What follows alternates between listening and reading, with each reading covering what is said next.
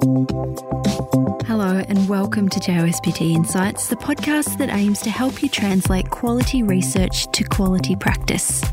I'm Claire Ardern, the editor in chief of the Journal of Orthopaedic and Sports Physical Therapy. It's great to have you listening today. Dr. Paul Dijkstra is a sport physician and the Director of Medical Education at the Aspetar Orthopaedic and Sports Medicine Hospital in Doha, Qatar. And today we're walking through his approach to diagnosing and managing hip pain in youth athletes. We focus on primary cam morphology. Is it a plain and simple bump, nothing to worry about, or is it much more of a burden? Dr. Dijkstra's PhD research is focused on understanding what is primary cam morphology and in doing so, trying to answer questions like how does the shape of the athlete's hip relate to femoroacetabular impingement syndrome? What causes hip pain in the athlete? Does primary cam morphology cause osteoarthritis? And what are the best approaches to managing hip pain in athletes? These are the questions that the Yahir Collaborative, the Young Athletes Hip Research Collaborative, which Dr. Dijkstra has convened, are tackling and you'll hear more about the Yahir Collaborative in today's episode. If you'd like to hear more about the young athlete's perspective on what it means and what it feels like to have cam morphology, and about dealing with the prospect of hip pain curtailing one's sporting career, jump back in your feed to episode 72 to hear from Dr. Lindsay Plass. Okay, here's today's episode. Dr. Paul Dijkstra, welcome to JOSPT Insights. Thank you very much, uh, Claire, and thank you for having me. It's a pleasure to have you on the podcast, Paul. Today, we're talking all things about the shape and the structure of the athlete's hip, with a particular focus on the young athletes for reasons that I'm sure we're going to get into a little bit later on. But let's jump straight into the bony shape of the hip. And here, there's a bit of a mess of different terms that people might have heard and read about. Can I get you to start by explaining what is primary cam morphology, please? So, in essence, uh, cam morphology refers to a prominence or a bump at the head neck junction of the femur in the hip. Cam morphology may be primary, uh, for example, due to skeletal loading patterns at the hip, or secondary due to pre existing hip disease or acute trauma. The latter include Perthes disease, uh, slipped capital femoral epiphysis, uh, healed proximal femoral fractures or acute fracture, etc primary cam morphology is cam morphology that is not caused by previous disease, injury, or an acute event.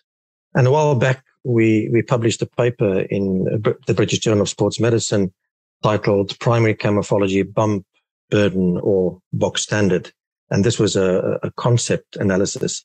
Now, this paper uh, was laser focused on primary cam morphology because we felt that the community of sports medicine clinicians, researchers, and patients interested in hip related pain needs to clarify uh, and clearly delineate what they mean when using terms such as cam morphology, cam lesions, cam type impingement, or cam deformity. Um, so clarifying the taxonomy terminology and definition of primary cam morphology were key steps to assist this community to then distinguish between what is a normal variant, so to speak, or box standard, and what is a pathology or a burden in athletes with with uh, primary cam morphology. And this is sometimes, quite often, difficult to know. To answer your question, primary cam morphology is a cartilage or bony prominence or bump of varying size at the femoral head neck junction which changes the shape of the femoral head from spherical to aspherical. And it often occurs in asymptomatic male athletes in, in, in both hips.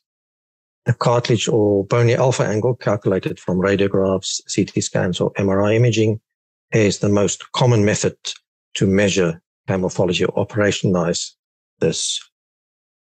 Now, Paul, in your work as a sports medicine physician, working with athletes who have got this bump on their hip. How are you framing that bump to them? How do you explain what's going on to a, a patient or to an athlete?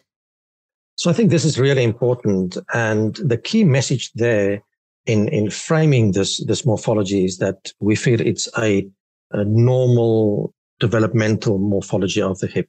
it develops as, as a normal physiological response to, to high load sporting activity and maybe other unconfirmed risk factors. And the vast majority of athletes will never know they have this morphology and will never develop any symptoms or hip disease consequences. So that's the first bit to frame it as a normal physiological response in the hip. And the second important element is to frame it using language that that's positive and that's not uh, medicalizing or fear mongering this morphology. So call it a morphology or a bump or maybe a prominence and do not call it a lesion or an abnormality. We're really focused today on the shape of the hip and particularly the shape of the femur. And we're talking about that bump on the femoral head neck junction as CAM morphology. How does one go about differentiating the different sources of hip pain in athletes? Is it always a case of an athlete comes to you saying, My hip hurts, I should presume that this is something related to the morphology? Or are there some other differential diagnoses that you're interested in as a sports physician? No, the morphology per se is not necessarily the cause of the pain. In some athletes, this morphology might be associated with what we would call femoral acetabular impingement syndrome based on symptoms, uh, on clinical findings, and on imaging findings of either CAM, pincer, or a combination of these two morphologies. So, how important is imaging the hip in your clinical practice, Paul? In a patient or an athlete that presents with, with hip related pain or the possible diagnosis of femoral acetabular impingement syndrome, imaging is important. Radiographs, AP pelvis, and a lateral hip image is what I would do as, as first line imaging. I wouldn't necessarily image all athletes that present the first time with groin pain or possible hip related pain or femoral acetabular impingement syndrome. It really depends on the athlete. But as a starting, if I do want to image uh, radiographs, AP pelvis and lateral radiographs would be the first line of imaging. Now, can you repeat for us the difference between primary cam morphology and femoroacetabular impingement syndrome, please? So this is really important, and I th- I think we should not uh, refer to primary cam morphology or the morphology as femoroacetabular impingement. It's a morphology femoral acetabular impingement syndrome is where the athlete presents or the patient presents with symptoms. So an asymptomatic primary cam morphology is a morphology, full stop. To underscore, I think it's a really important message that the morphology alone is not sufficient for the diagnosis of femoroacetabular impingement syndrome. It's really that combination of the morphology and the symptoms that's critical here. Absolutely. Uh, the, the, the, the, symptoms, pain, stiffness, plus the a positive clinical finding like a, fle- uh, a FADIR test, a positive FADIR test, flexion, adduction, and internal rotation, and the imaging findings of CAM and or pincer or a combination. So let's talk about a clinical case then. Let's imagine that a young athlete comes in to see you with his parents and he's had left hip pain for the last six months, and that pain is getting worse, he says. His training load at the Football Academy, where he's based, is recently ramped up, and that's in preparation for a brand new season. He's played at that academy for a couple of years now. He's had x rays, and the x rays show bilateral cam morphology. His parents have been advised that their son should have a hip arthroscopy on the left side to remove that, that bump on his hip. But his parents are pretty concerned about diving in too quickly into what's a pretty invasive treatment, particularly for a young person. Well, for anyone, but particularly for a young person. What do you want to know from this young athlete today, Paul? And then what would you advise him and his parents about managing his left hip pain today and for the next few months as he goes into a pretty busy football season or soccer season? This young football player has what we would refer to then as femoral acetabular impingement syndrome, assuming that the player also had a positive FADIR test. Femoral acetabular impingement syndrome with primary cam morphology. A detailed general and injury specific uh, clinical history is, is important. And I would aim further history at at least four additional areas that would help me to guide further deliberation with the player and, and his parent and, and, uh, coach uh, about a possible treatment plan. So first of all, more about the, the symptoms, the, the, the nature of the symptoms, the type and duration, pain, stiffness, reduced hip range of motion, etc. What brings it on? What makes it worse? Or what, what improves uh, the symptoms? This is important to take uh, to take into consideration, and for me, really important to take time to listen to the player's story, and maybe also to the to the parents' story. So they might enter this room with a real concern. So spend time to get behind the symptoms. I think this is really important. This is why the, the play presents to you. The second element is uh, I would like to know more about the football players' training. So the type of training, the volume, and also their, their performance expectations. As you've said, you might be going into a very busy playing season. Are they preparing for an important game? And does this player and their parents consider football as a possible career? Thirdly, i would also ask about the players and parents' understanding of CAM morphology. What's being communicated to them following the x-rays? Do they have any concerns?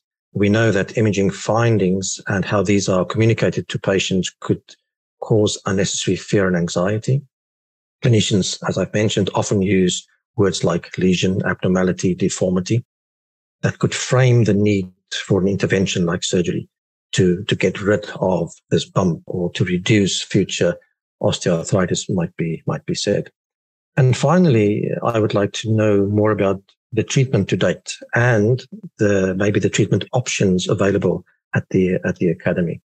Specifically, what we would like to refer to as clinician led progressive exercise rehabilitation, acknowledging here that not only physiotherapists could deliver this type of treatment, but also, for example, athletic trainers or biokineticists.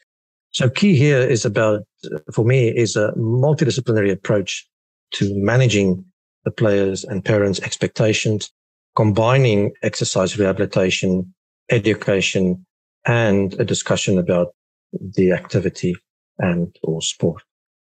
So my advice then about managing the player today and over the next few months would include firstly that it should be a multidisciplinary approach with the player and uh, his parents at the center. Ideally, this team should also include a sport and exercise medicine physician, a physical therapist, and the football coach.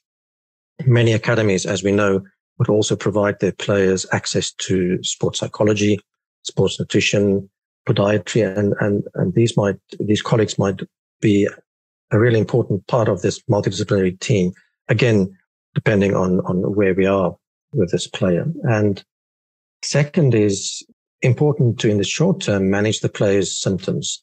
So I would consider a short course of analgesics or a non-steroidal anti-inflammatory medication, maybe for up to two weeks sometimes. Thirdly, as I've mentioned, it's really important to deal with fear and expectations, especially when the message has already been given. You need surgery to fix this bump. So I would take a lot of time, and this might not happen in one consultation, to gradually deal with and, and uh, walk this road of dealing with fear and, and expectation. So important, therefore, to create with this multidisciplinary team an environment of trust, a safe space to discuss and communicate and have clear messages as a team. Fourthly, I think it's really important to set realistic short medium and long term goals and tailor treatment to the player and individual assessment findings. And importantly, that exercise therapy and rehabilitation is not a quick fix.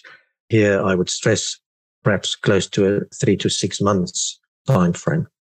That all sounds really good, Paul. So it sounds like this is not about taking surgery off the table forever necessarily. It's more about saying, hey, surgery is an invasive treatment and there are some other options that we might want to think about first and and part of that is this very I'd like to call it progressive exercise therapy some really good exercise therapy first off I agree. And and contemporary progressive exercise therapy should be informed by by the player's needs and preferences and should address, as I've mentioned, player specific, let's call it impairments, uh, for lack of a better word for now, but uh, specific hip related impairments in uh, FAI syndrome that the therapy team might look at uh, include hip muscle weakness, for instance, particularly hip adductors and lower trunk uh, strength bilaterally poor dynamic single leg balance, and lower functional task performance. So these are some of the elements that the therapy team will address. And none of these impairments can be corrected by, by surgery alone. There is a lot of research going on in this field to help us as rehabilitation clinicians to make well informed decisions into the future about what sorts of exercises, how often, with whom, all of those sorts of questions that we're dealing with on a day to day basis. People are studying that as we speak and will hopefully have some answers for us in the not too distant future. Absolutely. And, and kudos to the work by Professor Kemp and collaborators in this space. Absolutely. Paul, I'd like to pick up on two things that you briefly mentioned when we were talking about this athlete case. One was the idea of loading. Do we have enough information to, to know for sure whether loading causes the CAM morphology or the femoroacetabular impingement syndrome? Where are we up to with understanding what causes the bump on, on, the, on the side of an athlete's hip? This is a very good question. And the short answer is no, we don't have enough information yet. And the longer answer is we are pretty confident that load does play a role. What type of load, the, the volume, the duration, we don't know. And there's only a handful of prospective studies in, in this space. Um, Southampton Football Football Club comparing football academy players with school sport and sedentary adolescents. Their findings indicate that load definitely plays a role. The alpha angle as an outcome measure on imaging, MRI imaging, increased over time more in the academy players compared to the school sport and sedentary players. The Feyenoord football cohort in the Netherlands, uh, they used radiographs and there wasn't a control group. But again, a strong association between increasing size of the alpha angle over time in this football cohort. Qatar Stars League players from memory age 18 to roughly 30. There's a high prevalence of this morphology in, in that football cohort. Up to 72% of Qatar Stars League football players had this morphology. So more work is needed and specifically more work involving, first of all, girls and women. We have absolutely no prospective data on, girls and, and women athletes. And we have no data on athletes uh, in the global south. There's a good indication that, that the growth spurt uh, roughly between the age of 11 to maybe 13. That's the, that's the key focus area. Now, while we're on the causal pathway discussion and what causes an outcome, let's pick up on osteoarthritis because I think this is another really key concern of parents and athletes and, and folks who are working in this area. What do we know about CAM morphology or the shape of the hip and then osteoarthritis happening later down the track? Does the CAM morphology cause hip osteoarthritis? Again, a very good question. And I think we can say there's a strong causal relationship between CAM morphology and, and osteoarthritis. I'm referring here to excellent work in this space done by Professor Paul Beaulé in Canada and also Rintje Agricola and also Professor Sion Glyn Jones. So indicating that there's a strong association, a strong causal relationship between morphology and osteoarthritis. But the message here is the vast majority of athletes or patients with this morphology will never develop any symptoms and will never develop osteoarthritis. Paul, as we wrap up, I'm very keen to hear a little bit more about this group that you've gathered together and are leading called the Yahir Collaborative. What is the Yahir Collaborative and how can listeners get involved? The Young Athletes HIP Research or Yahir Collaborative is an international multi-professional stakeholder group that aims to add research value and reduce research waste on conditions affecting the hip or the athletes, young athletes' hip. We partner to promote and protect athletes' hip health through higher quality research. Yahir is a, is an Arabic name that means they will enlighten. And this is what we'd like to do through better quality research. We would like to enlighten. The current focus is primary cam morphology and, and, maybe, and its natural history. I've mentioned to our preliminary concept analysis that we've recently published. And uh, following that concept analysis, 11 webinars in the pandemic time. And these 11 uh, webinars really helped to mobilize this community of interested clinicians, clinician researchers, methodologists, journal editors, patients, and the public referring to clinicians, radiologists, physical therapists, sport and exercise medicine physicians, and surgeons to look into this morphology and its, its, its natural history. And this resulted in the Oxford consensus. And the aim of the Oxford consensus was to inform a more rigorous, inclusive and evidence-based approach to research on primary care and its natural history and how to get involved. This is not a club. This is not an exclusive group. Anyone interested in this field. So there's an open invitation and maybe for now, get in touch with, with me or with some of the main authors on the two Oxford consensus manuscripts that will soon be published. And secondly, we will soon launch our Yahir website where it will be clear on how to get involved. And there's different ways of getting involved our aim is to, to facilitate high quality research through shared resources, for instance, through facilitating collaboration, through sharing data, and especially through co-production.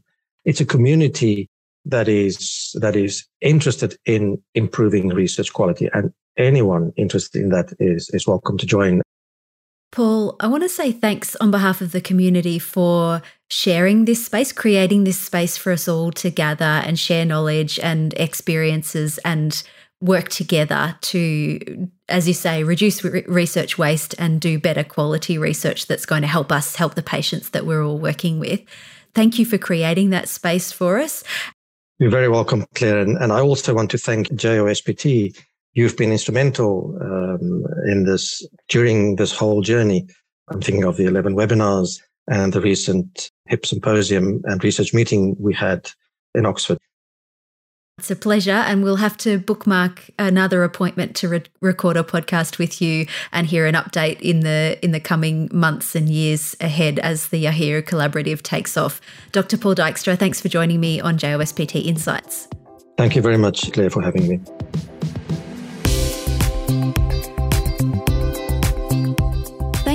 To this episode of JOSPT Insights. For more discussion of the issues in musculoskeletal rehabilitation that are relevant to your practice, subscribe to JOSPT Insights on Apple Podcasts, Spotify, TuneIn, Stitcher, Google, or your favourite podcast app.